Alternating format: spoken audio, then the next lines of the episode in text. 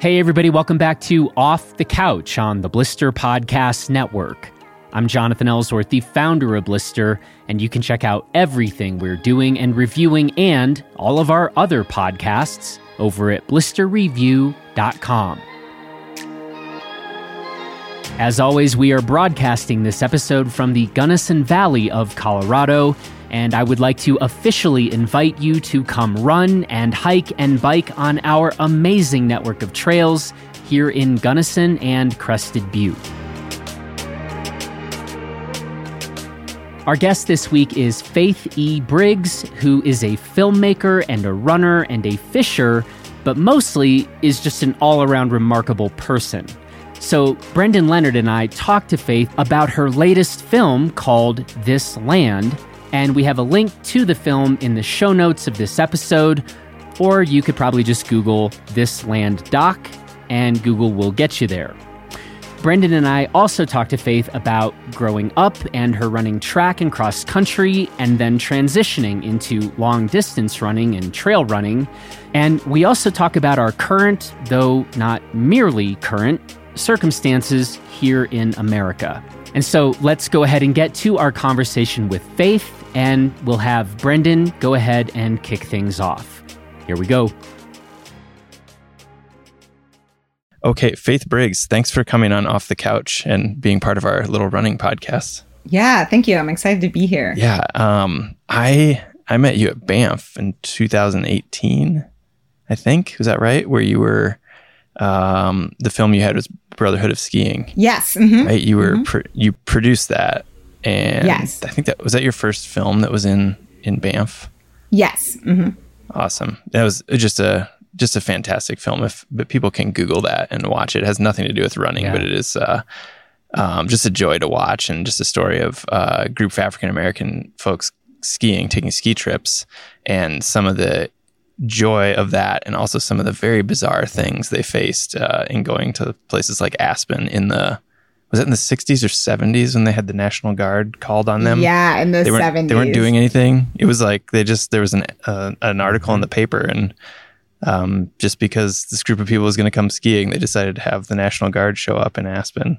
Uh, bizarre, Yep, just in case. but otherwise, just if anybody's thought about how you know if the, you haven't thought about how much you love skiing in a while, I feel like that film will put it put it back in you. Um, anyway, sorry, that's a totally irrelevant lead in. But um, the reason I reached out to you was because I just seen your film This Land, where you ran 150 miles across three national monuments, a pretty big uh, road trip um, Cascade Siskiyou National Monument in Oregon. Grand Staircase Escalante in Utah and Desert Mountains National Monument in uh, southwest New Mexico. Do you want to talk a little bit about that and how that came about? I was well watching the film. I wondered, did you have the idea first, or were you were you sort of going, let's make a film about something, and then start to put together this idea and look at maps and stuff like that? How did that come about? well, I think they came at the same time, actually, because I have a background in documentary filmmaking and um, Addie Thompson, who you see in the beginning of the film. Um, originally, her and I, the plan was for us to run the whole thing together, and we were going to try to do about twice as much, and then honestly just couldn't get the time away from our jobs and our lives to do that. Um, but we she also um, has background as like being um, she was the like tour producer for Jumbo Wild with Patagonia a few years back. So we were both in and around film quite a bit and outdoor film specifically quite a bit. And so I think, I mean, there was a time where I was like so frustrated with not being able to figure out how to fund this thing and make people believe in the the vision that I was like I'm going by myself with GoPros like I'm just going next week and my mom like talked me out of it she was like she's like if the goal is to have a wider conversation with more people then having better production quality is probably going to help you achieve that goal better right and I was just like uh mom why are you so right Um, Mom, associate producer. I know, right? Yeah, she's probably Wow. gonna be like, I didn't get a credit. Um, but yeah, no, I think they kind of, as we were learning more about the national monuments and realizing that we didn't, we cared deeply and we didn't really understand all the, the what was going on. We felt like if we could try to explore and learn as we went. We could share our learnings and our questions with other people who probably had the same questions but weren't necessarily going to be able to go and ask them and explore them in the same way. Um, so that was our hope was that through the film we could bring the conversation to a wider audience and ideally um, invite more people to weigh in on the possibilities. Um, it took us two years to to actually get out and and do it. So we immediately were like this is urgent. We're going next week. And then you know trying to pre-produce a film doesn't yeah. usually work that way. um, and there are also there are more issues than just public lands uh, discussed in the film um, just inclusion of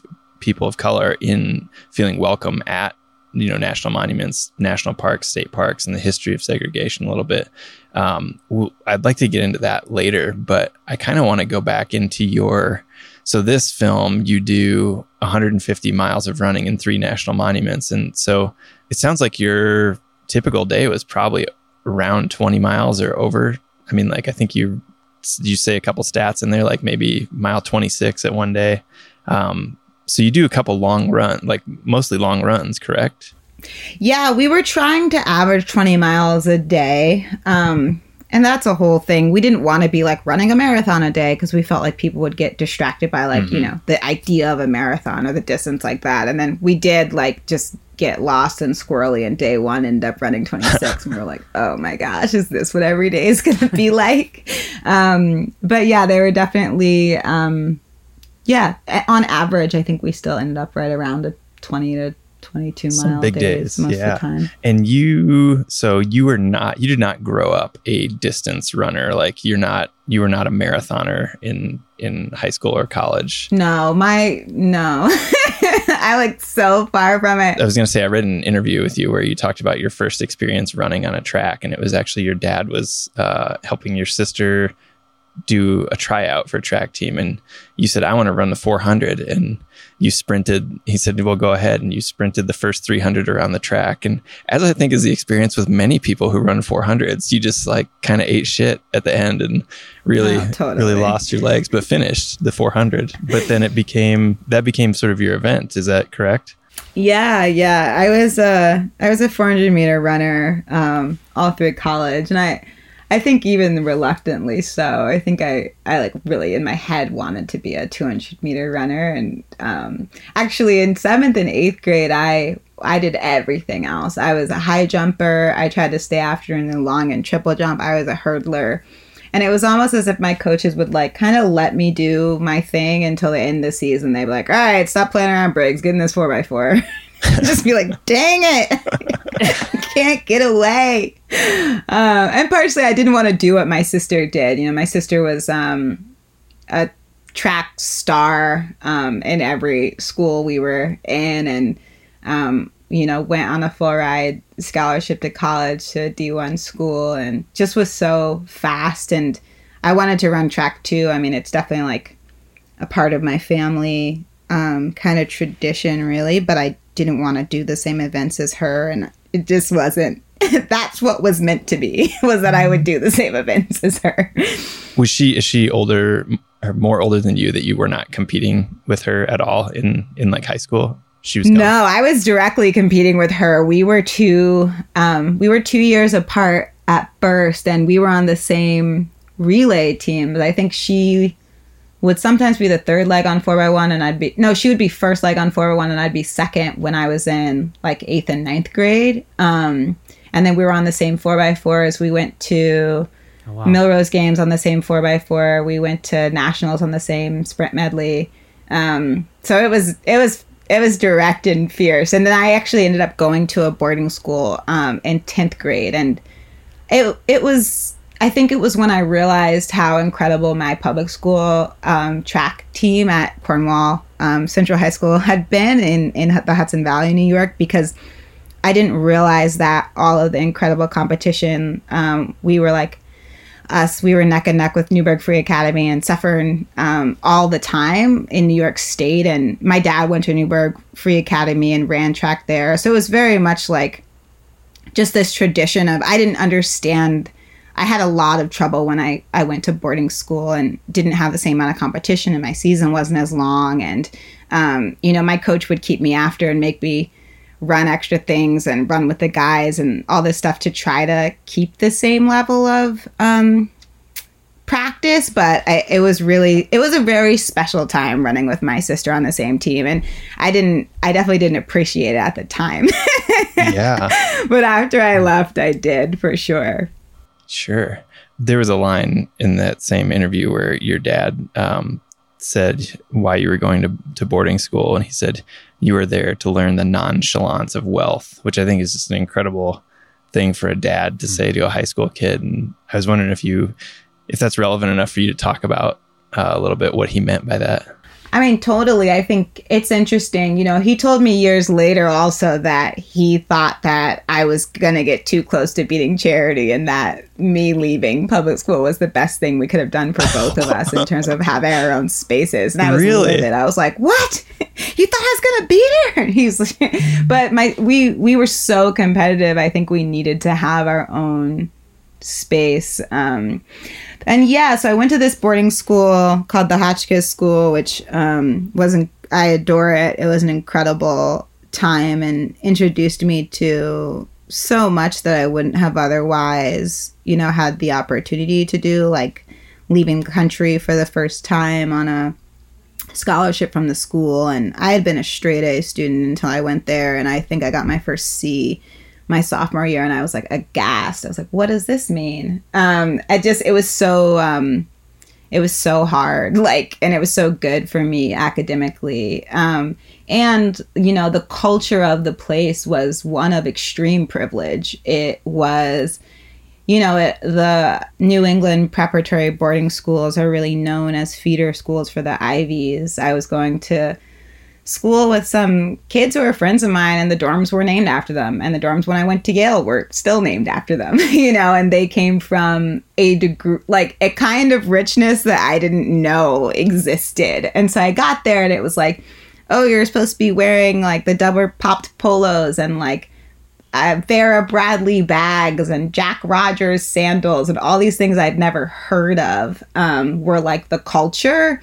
And so I just kind of got like plopped there. And I feel like actually, with my parents telling me that this is a process of navigating like what it means to f- have a secure future.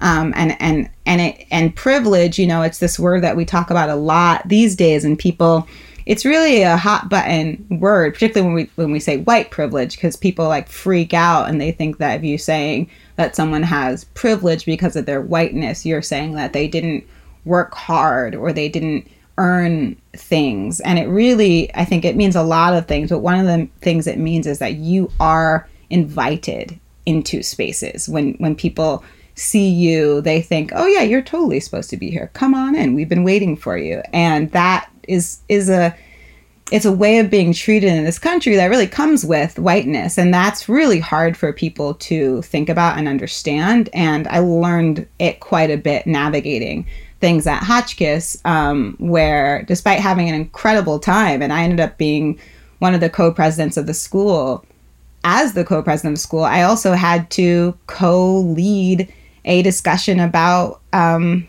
race for the school because someone had started a white club and someone had used a on on on Facebook and used an old KKK poster as the image that went along with the white club on Facebook. You know, when we printed out the club and who was in it, people were so upset um, about it. And so, you know, those are things that I was seven, 16, 17, navigating that. And, but I think it prepared me so much for kind of the world I was going to be in, you know, and the nonchalance my dad talked about. He was like, you know, you're going to be, you're going to school with people who know that they're going to get a car for their 16th birthday. They know that they're going to get into, they'll be able to go to college. And it's not a question of can you afford it? It's not a question of, you know, you know, you can take over your parents' company or you can get a job or you can get that internship with your uncle and that's not a question. It's a it's a known. And so what does it mean to grow up that way and how do those people hold themselves? And it's a weird weird thing, but it's kind of a lesson in code switching where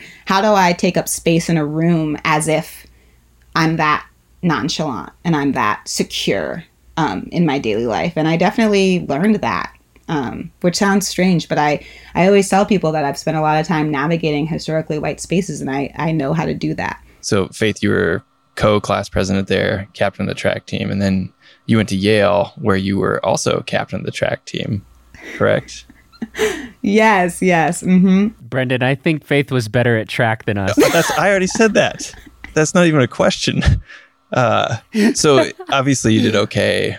You were able to. Well, I don't. I guess that's not obviously, but the the boarding school experience was still enough that you were able to run track in college. Like you were. Did you try out for the team, or was it just like? Uh, was it a scholarship, or how did how did that come about?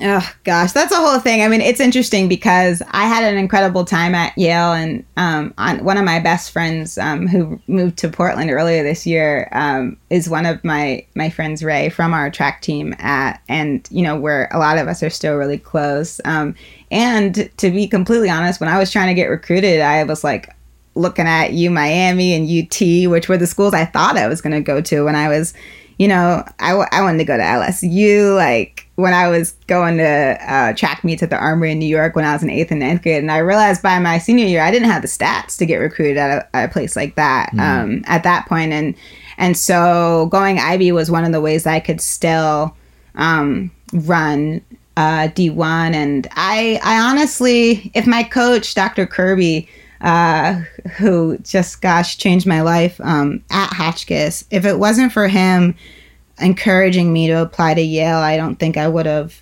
gone. Um, as much as I had an incredible time at Hotchkiss, I felt like going to another school with a similar culture was going to be really hard, and I was kind of over it. I, I kind of didn't, I don't know, want to be at an institution that was maybe going to feel the same. Um, but when I went to Yale for my recruiting weekend, I actually met such incredible people, and my coaches were so cool. And like my parents and I got lost, and they came and found me and jumped in the car and like brought us back to the office. And I just felt so um, comfortable there from like the time I stepped on campus that I uh, wanted to go um, to Yale. But uh, yeah, yeah. And still, still doing the 400s at, at Yale as well. Still doing the four. And you know, I actually, I actually, I wouldn't say I lied, but I omitted the fact that I had run cross country uh, by force at Hotchkiss so that when I went to Yale, they didn't even know that I'd been running cross because I, I, my coach, Dr. Kirby, who I, as I said, like changed my life. I'd always, I was basically told I had to run cross country um, by my sprints coach DK, and so uh, my the cross country coach was this. The head coach, this guy Charlie Bell, and the women's coach was um, Miss Perkins, and um, gosh, I tried so hard to not run, and I ended up being. It's funny that you said that. Like he must have been pretty good because I ended up being captain of the cross country team as well, and I don't think it was always performance. I think that even when I tried not to, because I tried to quit cross country so many times. And I'd always go to Dr. Kirby's house because we lived, you know, at this boarding school. And I'd be like, schedule a meeting. And I'd go and I'd be like, all right, coach, I'm quitting. And he'd be like, but the, you know, like everything that you learn from endurance, it's going to carry over into your life and this, that, and the third. And like, I'd walk out like cross country's so good for me. And then it, I'd like, it would fade away and I'd be like, how did I get tricked again? like, how am I still on this team? And I honestly, it's very spoiled of me because so many people did want to be cross captain and um, three three women uh, co-captained the cross country team and when i got it i was like kind of upset which is so spoiled. But I just I wanted to quit so badly. I cried after my last cross country race, and it wasn't even the long ones. I remember it was Taft, and it was like a two point eight, and I cried at the end because I was like, I'll never again run this mileage. I was so happy, so happy to just only have to run track. Um, and yeah, so when I went to Yale, it was the four, and and Coach Shoehalter would sometimes send me out to do like longer warm ups with some of the 800 uh, girls and milers, and they'd be like chatting the whole time and like so excited. And I would come back just like livid. And he'd be like, "Briggs, don't don't look at me like that." Um, so I I loathed I loathed distance. like Yay. Two point eight. So I feel so close to you right now, Faith. Faith, you you talking about cross country is the way I thought about the 400. oh gosh. And and and I just I have to. Brendan's too. heard me say this I think one other time, but I, my confession, since we're I feel like we're confessing things right now. You know, in in high school, right, we'd have like the big Friday or Saturday meets, and then you'd kind of we'd have these like smaller midweek or Tuesday mm-hmm. track meets. There and I just ran the 100 and 200 and one time coming in in in front of a Tuesday meet, like not a big deal.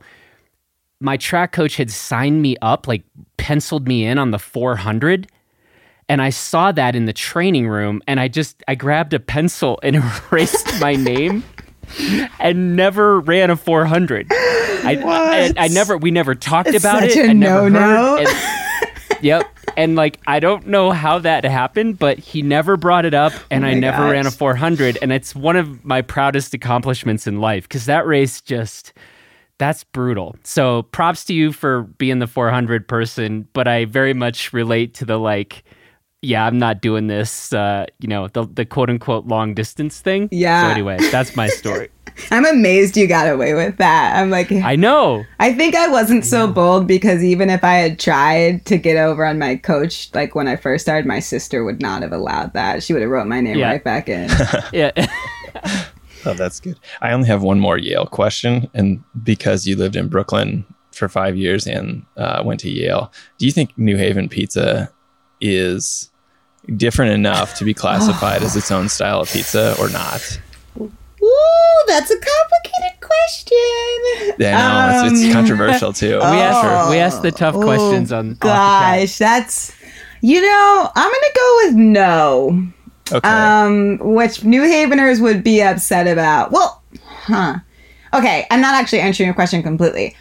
I would say that New York pizza is definitely not the same as New Haven pizza, and New York pizza is the best pizza, and there's no competition or questions on that. So I think that me- shows my obvious bias and preference for New York pizza, and New Haven pizza wasn't enough to make me feel less passionately biased for New York pizza, is, is what I'll say. how, how about this? How about this way of phrasing the question then? If someone is in New York and they are thinking about is it worth taking a train trip up to New Haven to get some New Haven pizza, would you would you say it's worth it? Oh, huh. That's interesting. Um New Haven has a great food scene in general.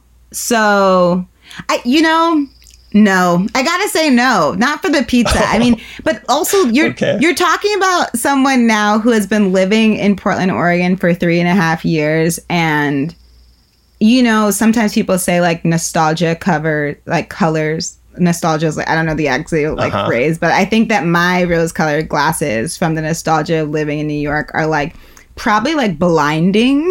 like the tint is so strong, so I probably can't see. I'm like, if you're in New York, why would you leave? But Yeah. I, I, I think I'm like, you know, if you're like a tourist and, and you're in New York for a week, do you go to New Haven for pizza? No. But if you live in New York and you're looking to go check out New Haven, like pizza is definitely one of the things you should do there for sure. Yeah, good answer. That was very diplomatic, actually. Okay, that's that's that's all my my Yale questions. Um, so graduate from Yale, you get it. Do you get a job with the Discovery Channel immediately, or did you move to Brooklyn first, or how how'd that go?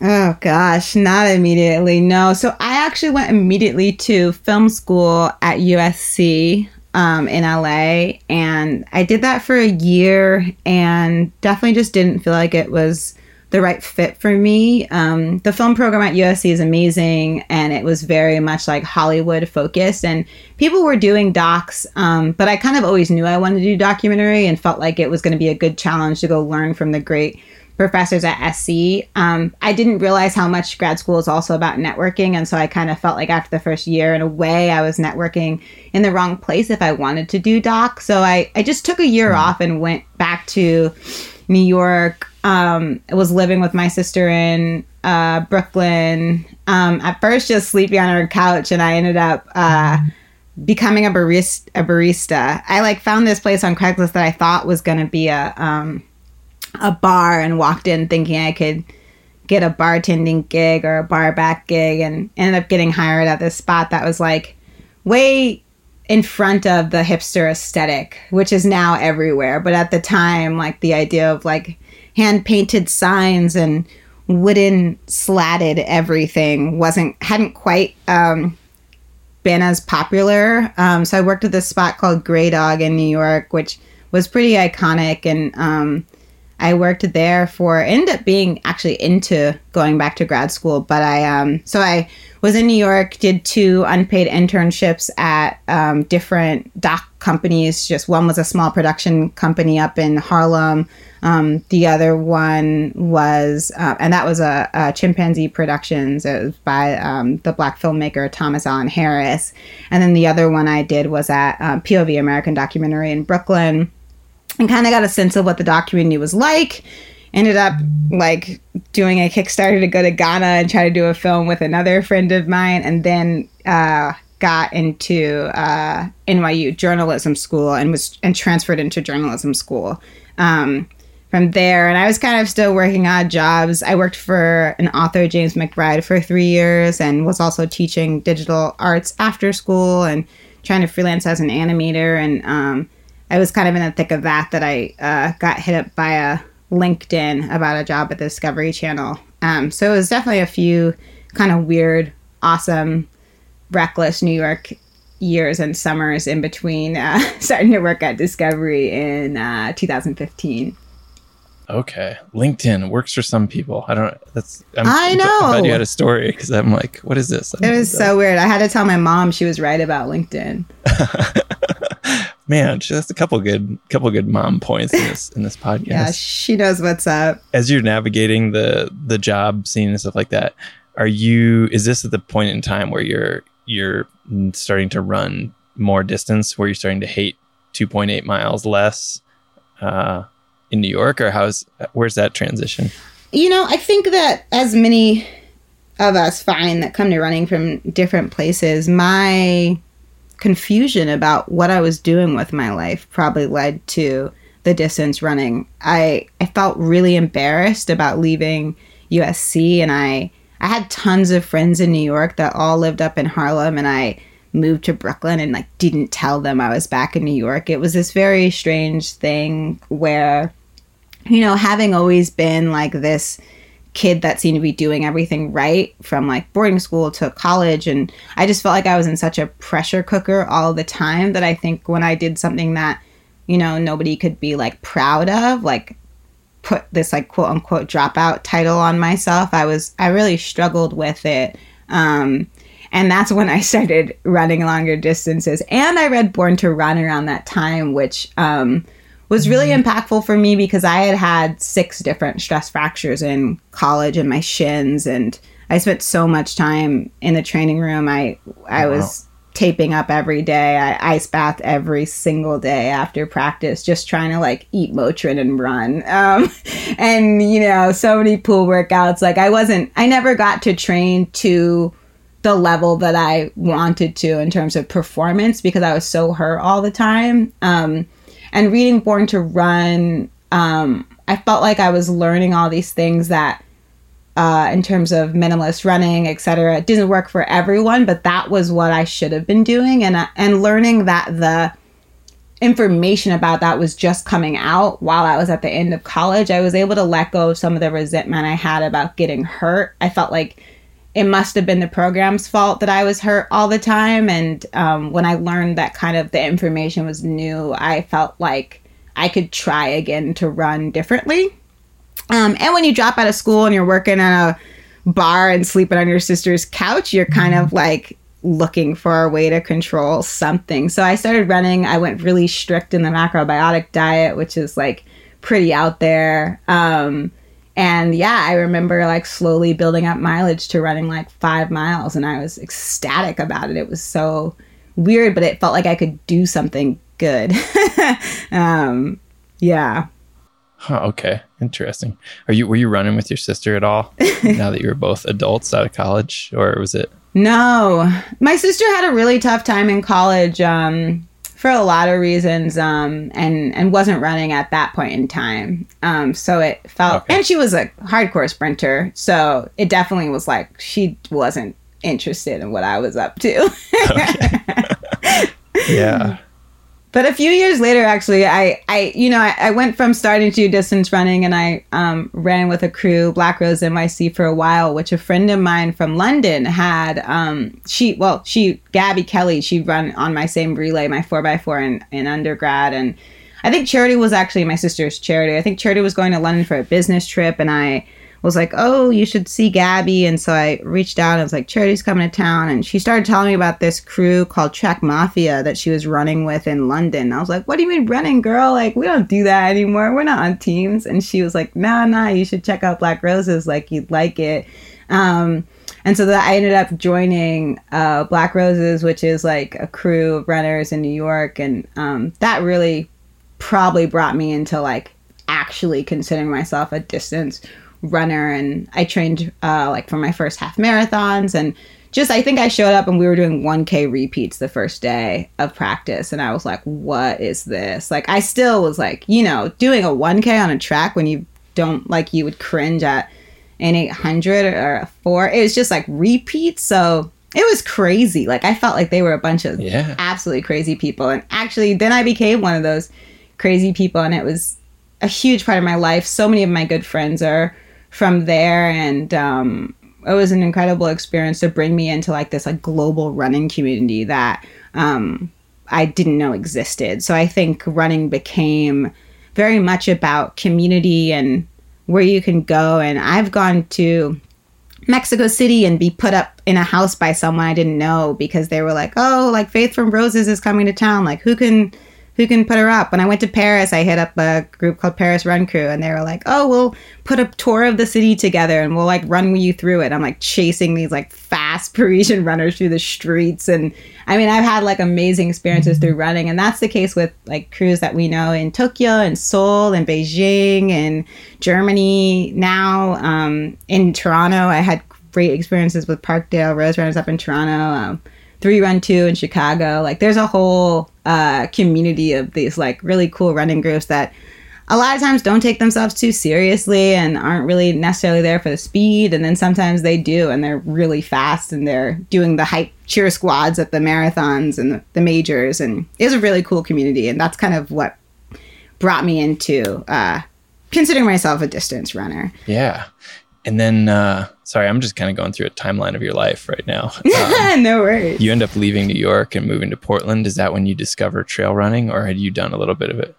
Um, the first trail running I did was with um, Black Roses. Uh, they had done a weekend called Bin Trail, um, and we went up to Beacon, New York, in the Hudson Highlands area, and camped and went trail running. And um, I had a blast, and um, it was really fun. And um, that was kind of my first experiences. And it was interesting because in Beacon, you know, we're looking out over Cornwall and Newburgh, the area that I was from. And um, I was amazed that I'd never thought to run the trails. Like running had so belonged on the track in that point in my life. And I had actually spent pretty much every summer uh, working as a camp counselor and being a camper at a, a summer camp in that area. So I'd hiked a lot and I'd brought kids on hikes and I knew the area pretty well, but I just had never thought to run. Uh, so it was an interesting kind of mix of things. Then when I moved to Portland, it was like trail running was kind of what you did. Um, and I was working for Columbia Sportswear at the time, and they had kind of gotten my bio wrong for this thing called Directors of Toughness. So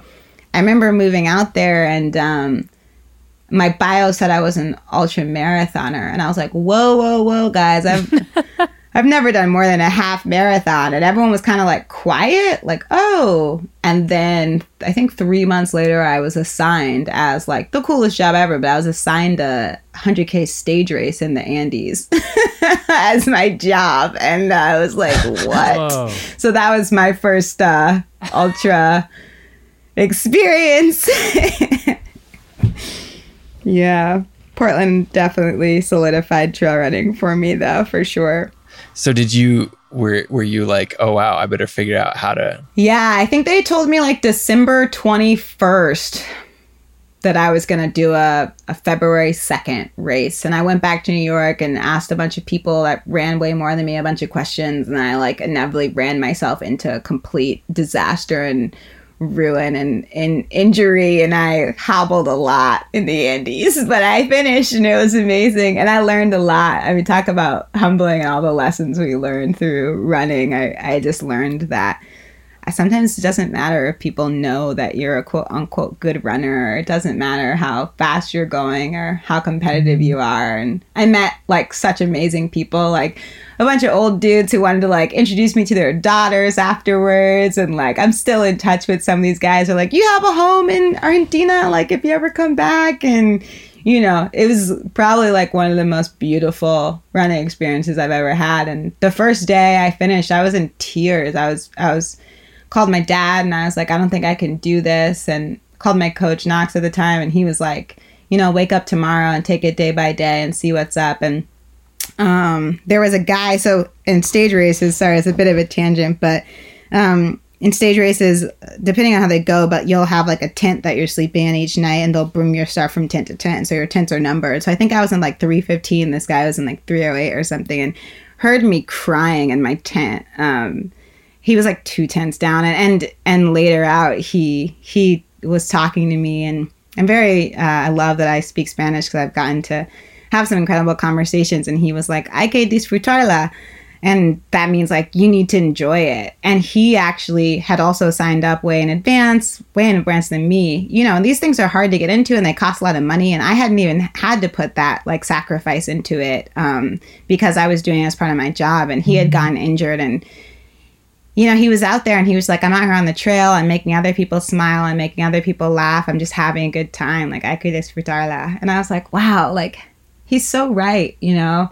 Um, so, yeah, I've learned a lot from the people I've met through this kind of trail running for sure. Yeah, it, it feels like it was apt for the director of toughness job that it was actually tough. it was so tough. yeah, that was a crazy time. yeah. So where where are you running? Where are your favorite spots in Portland to do to do trail runs at this point?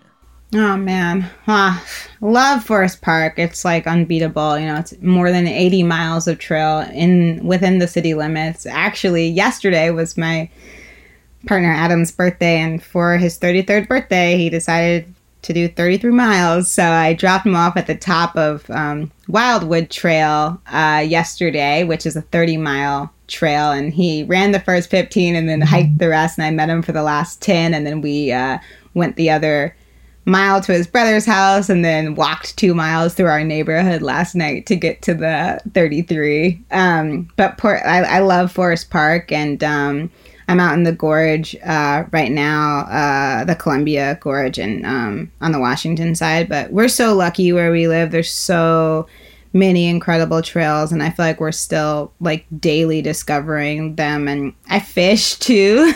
um, so sometimes we go out to a river to fish and like realize, oh, this is a great running trail. And if you haven't been to the Pacific Northwest, like once you walk into the trails and see them kind of our trees because we're in a temperate rainforest like the trees are covered in moss and they just look like something out of a storybook. It's it's so beautiful. I i, I think every time i step on the trail i just remember how lucky i am to to live out here and to just be able to like see see such a cool place. Yes yeah, so, so, faith your film um you're talking a bit about um not feeling like at first not feeling like um an advocate or a, a conservationist uh someone who feels like that's their place, I guess, in the outdoors. And talk a little bit about uh, people of color not necessarily feeling welcome in a lot of spaces because of the history of the US. And I think it would have been a couple months after the, the your film came out. You wrote a piece on Medium about uh, Ahmaud Arbery. It's called Ahmaud Arbery: The Continued and Condoned Lynching of Black America, um, which, um, if anybody wants to Google it and read it, it's a it's a fascinating take on uh, or fascinating just encapsulation of history of race in America um, that boils it down to why you know like why are things like this still happening and why is this uh, still a thing and how did that come about that this is the way we deal with things in America.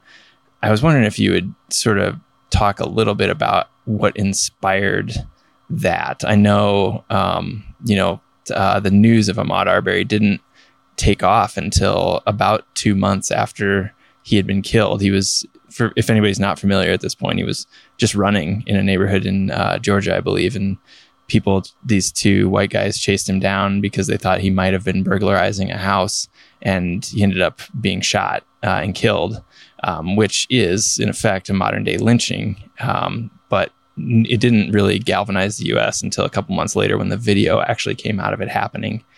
Um, I was wondering if you could just kind of talk about how you know you're a documentary filmmaker, but you're also the writings that you have on Medium are great, and um, how you decided this is how I'm going to do this, and this is how I'm going to get this out there. It was obviously too long for an Instagram caption, I guess, but how did you decide on the medium? Because you have such a different, many different ways you can can communicate this stuff. Yeah, thank you. Um, I think you know I I studied African American studies and film studies in undergrad. Um, those are my those were my majors, and my kind of focus within that was representation in media. Um, so whose stories are told, how are they told, and why are they told? And I did a lot of deep dives into specifically the representation of Black women in media from early caricatures and stereotypes and how those still exist and, and keep coming back today. And because I was an African American Studies major, I learned a lot about Black history. And so for me, the periods of our country that we went through as as a country um, and how they affected Black America is like very common knowledge. Um, and so I sometimes forget that, like when I say Reconstruction, you know, that's not people aren't immediately thinking like, oh yeah, the time after um, the end of slavery, where you know it looked like we had this sliver of hope for Black America, where things were going to change, and then you know we decided that we would rather like pacify the South and undo all the progress that had been made in Black America. Like in my mind, that's like, and I and I think the way that I grew up, I have two parents that are educators, and I got books put in my hands about American history really early. My mom's undergrad was in American history. Um, so I, I, just I realized that what's common knowledge for me isn't common knowledge, um, and it's purposely hidden from us, you know. And so I think that when something happens related to race and racism in America, which happens every day, and people are surprised, uh, uh the black community many times it's it's infuriating that there's surprise um, because it's just every day. Um, and you know, in 2014 and 2015, I spent a lot of time out in Black Lives Matters marches in New York, and I was so so hurt and distraught over the killings of Trayvon Martin and Michael Brown and Eric Garner um, and at that time, I actually did a, a piece, which was an animated piece um, called Black Man, which was a take on Pac Man, which um, I put into a, an art exhibit called Respond that happened at Smack Mellon Gallery in New York. And it was each layer of Pac Man was another decade. And the black man was being chased by another thing. And mm. so, whether the thing he was chomping was fried chicken and the thing he was being chased by were cops, or the thing he was munching on was cotton and the thing he was being chased by was the KKK, I have already spent a lot of time thinking about the historical context of police brutality and of our everyday lives and the confusion over, you know, I think I kept hearing the term modern day lynching when it came to Ahmaud Arbery and, and people were so against accepting that reality. And so I felt like what I can offer as someone that has a background in American history is trying to contextualize it so that it doesn't seem so surprising and so un like people don't want to hear it because it's really ugly. And um, I think it's really important because we can't keep being surprised every day when horribly unjust things happen in our country, whether it's specific to the continued disenfranchisement and violence in the against black people or it's an, all of the horrific harms done against people of color in our country, the constant surprise just stops us from progress because we spend so much time like, oh my God, how could this possibly happen? And the people who have been having it happen to them for so long are just like, how can you be surprised?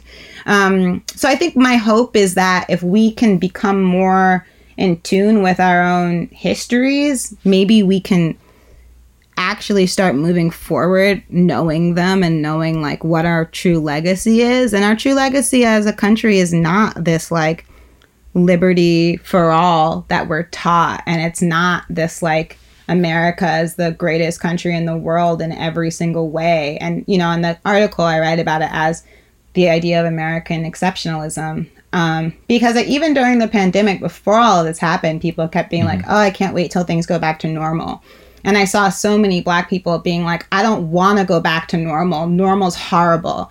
Like, it needs to be different. And it's so, I don't think it could happen any other way without the pandemic and then the killing of, of George Floyd, Breonna Taylor, Nina Pop, Tony McDade, and Ahmaud Arbery right at the end of the pandemic. I don't, I don't know if, if the reaction would have been so strong as it has been because we're all so heightened because of the pandemic. And so I'm grateful that people finally seem to have the time to care and pay attention. And I, I hope we are actually experiencing a moment of true change. But yeah, I, I wrote on Medium actually because uh, a friend of mine a, a couple years ago was like, You write so much. And I was like, What are you talking about? I never write he was like, Instagram, you write on Instagram all the time. And like, I'm definitely one of those too long, didn't read like Instagram captioners for sure.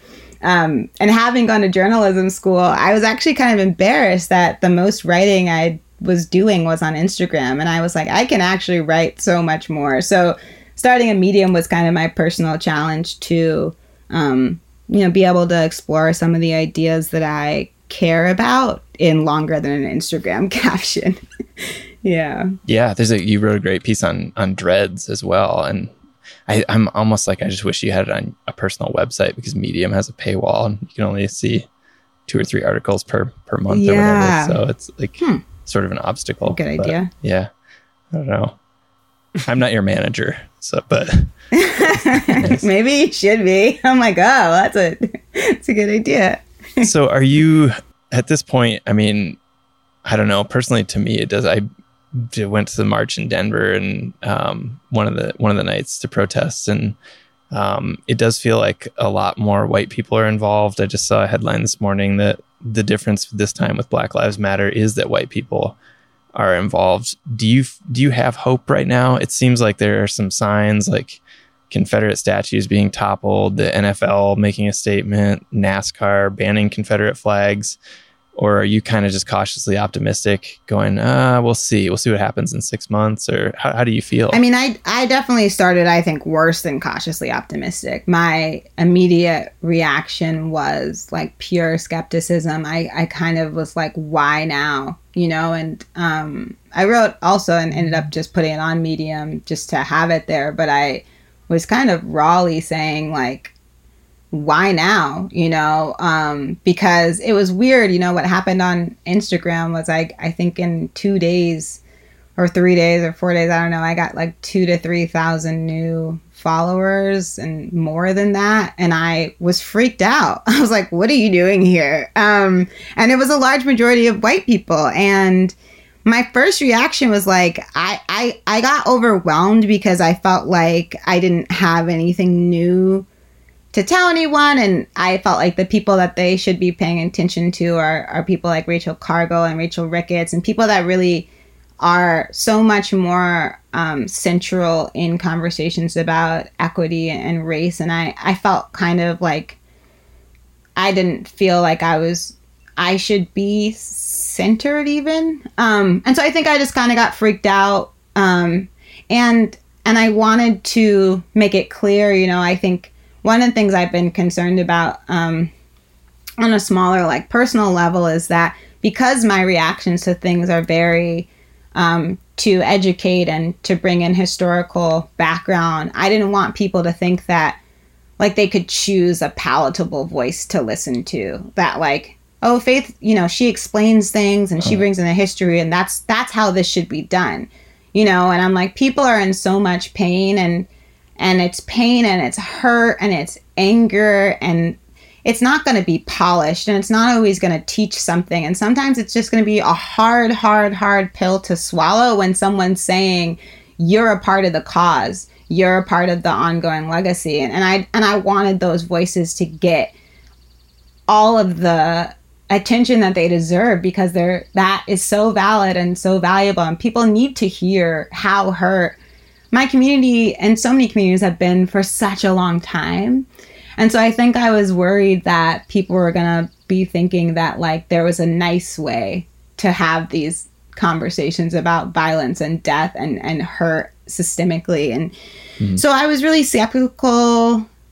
for that um, because I think for for me, you know, seeing these protests now across the country, I was like waking up like it was Groundhog Day. I was like, where were you five years ago when we were crying in the streets? You know, when Michael Brown's body mm-hmm. was lying for hours when Trayvon Martin was killed when George Zimmerman got off. You know, he's a freaking vigilante. The people that killed Ahmaud Arbery weren't even the cops, you know, and the cops have their own issues, but these are random vigilantes who decided like citizen justice was a thing and and it was fine. It like was fine when it was a black person being killed. And so I was very skeptical at first. Um and the more I learn and I think everyone's been learning and I've been learning too and I I now do feel hopeful that this is different and that the concept maybe just needed to be that it's not enough to not be racist you need to be anti-racist. Even though that was said years and years and years ago mm-hmm. it seems to finally be being understood in a widespread way now.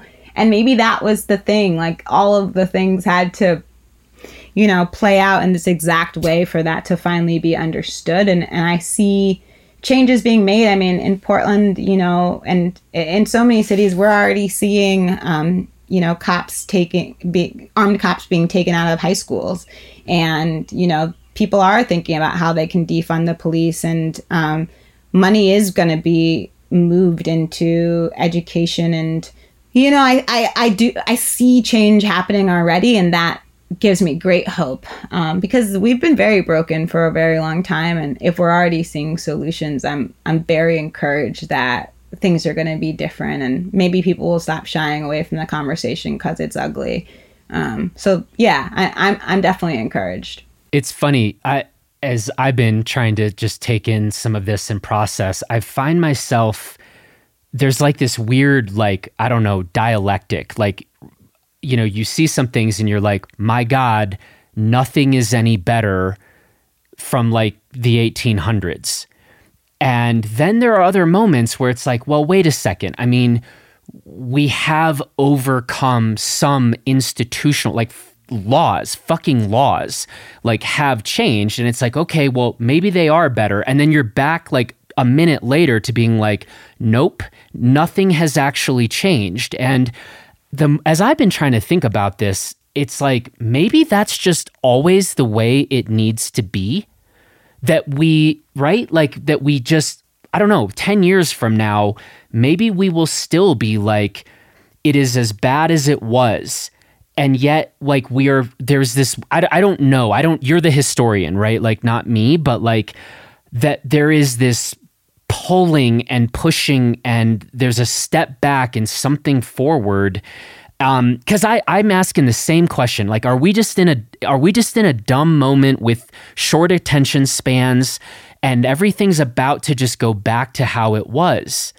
And god that's the most depressing thought right? And like so how do we like how do we think about the changes that have happened and how do we think about the changes that haven't happened right? And um i don't know. I i kind of you know it's like this is the best of times and it is the worst of times. And maybe the only way to keep advancing movements is to hold both of those things at the same time.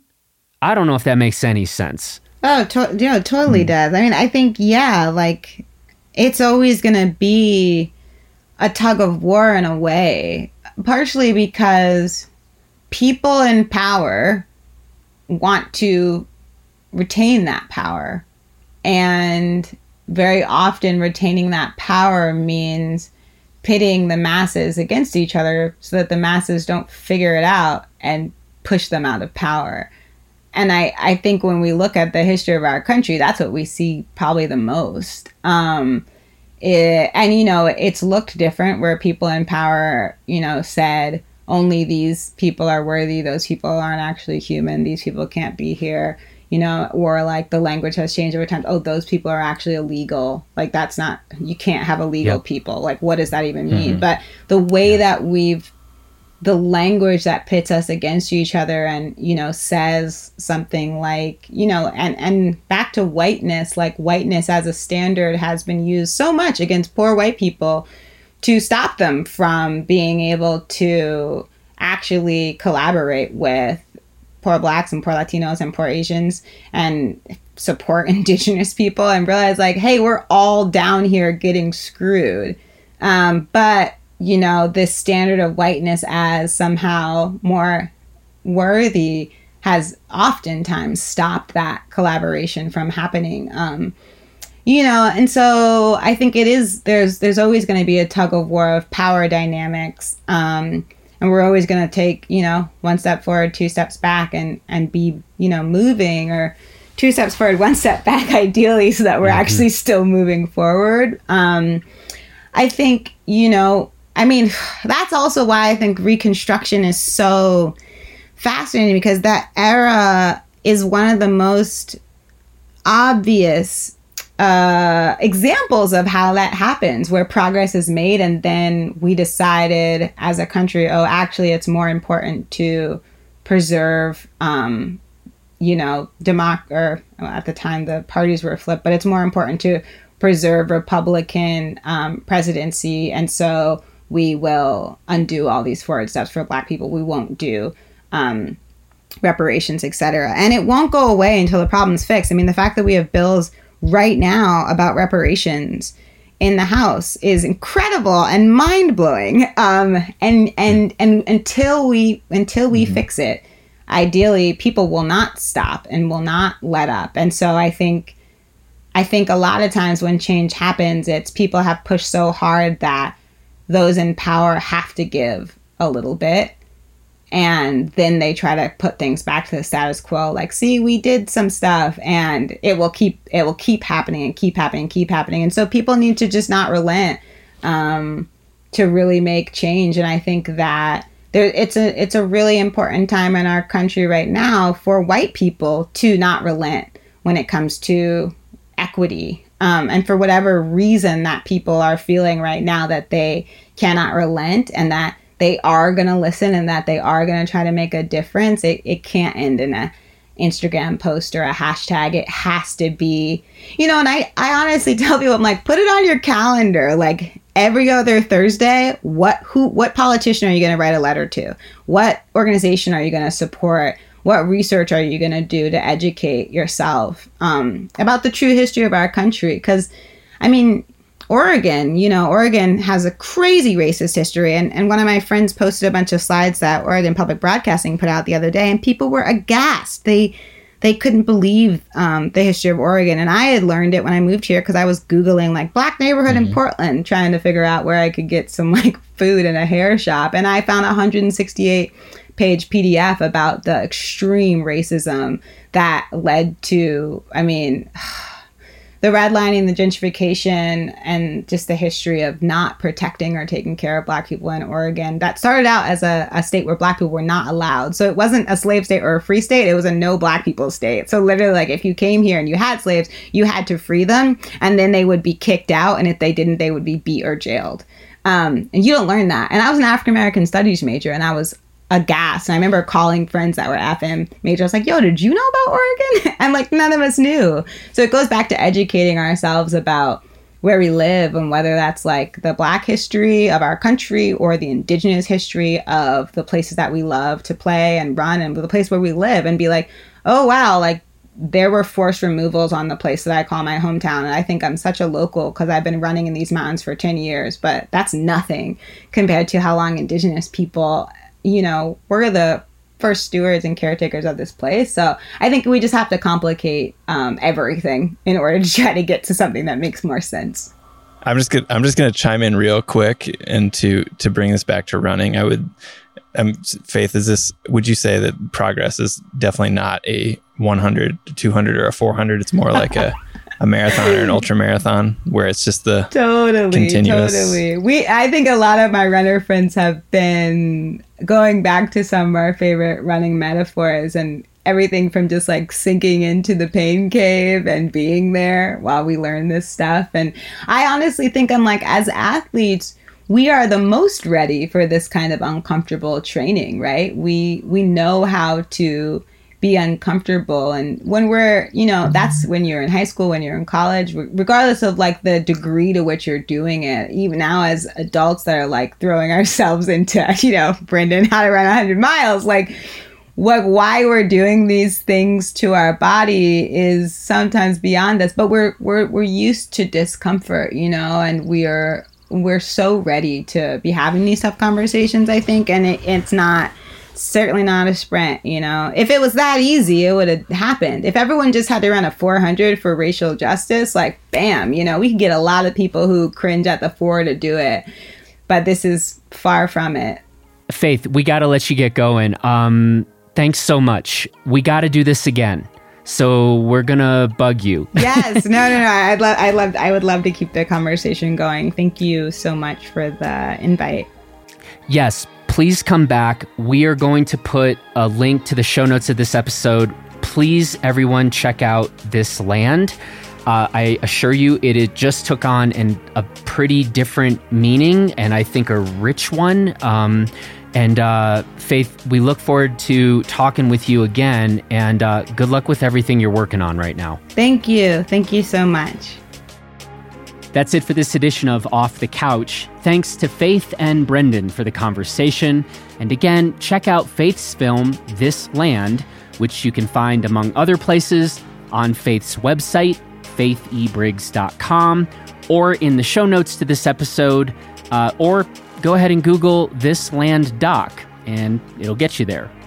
I want to say thanks also to Jared Farley for producing this episode, and thanks to you for listening. From all of us here in Crested Butte, Colorado, we hope that you are doing well, and until next time, please be safe, please take good care of yourself and everyone else. Please keep moving forward, and we will talk to you again next week.